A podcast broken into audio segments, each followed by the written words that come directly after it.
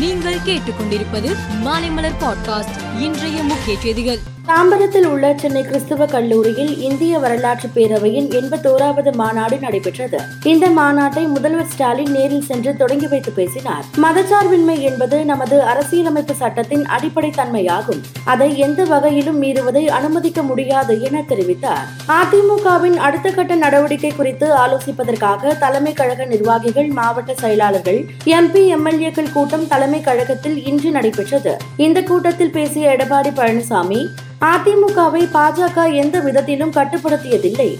தொண்டர்களும் நிர்வாகிகளும் உறுதியாக இருந்தால் எதிரிகளை வீழ்த்துவது எளிது என்றார். கோவையில் பாஜக மாநில தலைவர் அண்ணாமலை இன்று செய்தியாளர்களை சந்தித்தார். அப்போது பேசிய அவர் தேசிய தலைவர் ஜே பி நட்டா கோவை நீலகிரியில் இருந்து பாராளுமன்ற பயணத்தை தொடங்குகிறார்.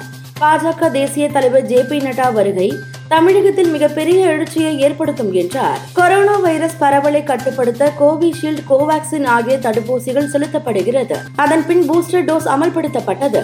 இதற்கிடையே மூக்கு வழியாக செலுத்தப்படும் கொரோனா தடுப்பு மருந்தை பாரத் பயோடெக் நிறுவனம் உருவாக்கியது. இந்த மருந்துக்கு கடந்த இருபத்தி மூன்றாம் தேதி மத்திய அரசு அனுமதி அளித்தது. இந்த மருந்தின் ஒரு டோஸ் விலை எண்ணூறாக பாரத் பயோடெக் நிறுவனம் நிர்ணயித்துள்ளது. பிரதமர் நரேந்திர மோடியை கேரள முதல் மந்திரி பினராயி விஜயன் இன்று சந்தித்து பேசினார். டெல்லியில் உள்ள பிரதமரின் அதிகாரப்பூர்வ இல்லத்தில் இந்த சந்திப்பு நடைபெற்றது. கேரளாவில் வனப்பகுதியை ஒட்டிய பகுதியை சுற்றுச்சூழல் மண்டலமாக அறிவிப்பதற்கு எதிராக மக்கள் நடத்தி வரும் போராட்டம் குறித்து இந்த சந்திப்பின் போது பேசப்பட்டதாக தெரிகிறது. இந்த விஷயத்தில் கேரள அரசுக்கு ஆதரவாக மத்திய அரசு இருக்க வேண்டும் என கேட்டுக்கொண்டார். காங்கிரஸ் தலைவர் ராகுல் காந்தி ஒற்றுமை யாத்திரை என்ற பெயரில் நடைபயணம் மேற்கொண்டு வருகிறார். கடந்த வாரம் டெல்லி சென்றடைந்த அவர் சுமார் மூன்றாயிரம் கிலோமீட்டர் தூரம் நடந்து உள்ளார். உத்தரப்பிரதேசத்தில் ராகுலின் பாத யாத்திரையில் பங்கேற்க வருமாறு சமாஜ்வாடி பகுஜன் சமாஜ் கட்சி தலைவர்களுக்கு அழைப்பு விடுத்தது.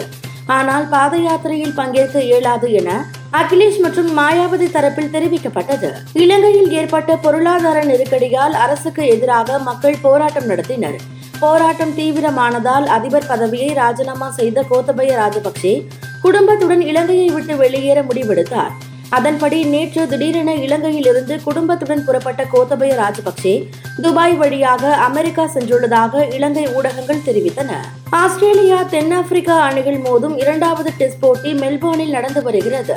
தென்னாப்பிரிக்கா முதல் இன்னிங்ஸில் நூற்று எண்பத்து ஒன்பது ரன்னில் சுருண்டது. முதல் இன்னிங்ஸை ஆடிய ஆஸ்திரேலியா இரண்டாம் நாள் முடிவில் மூன்று விக்கெட்டுக்கு முன்னூற்று எண்பத்து ஆறு ரன்கள் குவித்து உள்ளது. தனது நூறாவது டெஸ்டில் ஆடிய டேவிட் வார்னர் எட்டாயிரம் ரன்னை எடுத்து முத்திரை பதித்தார். மேலும் இரட்டை சதம் அடித்து அசத்தியுள்ளார். மேலும் செய்திகளுக்கு மாலை மலர் பாட்காஸ்டை பாருங்கள்.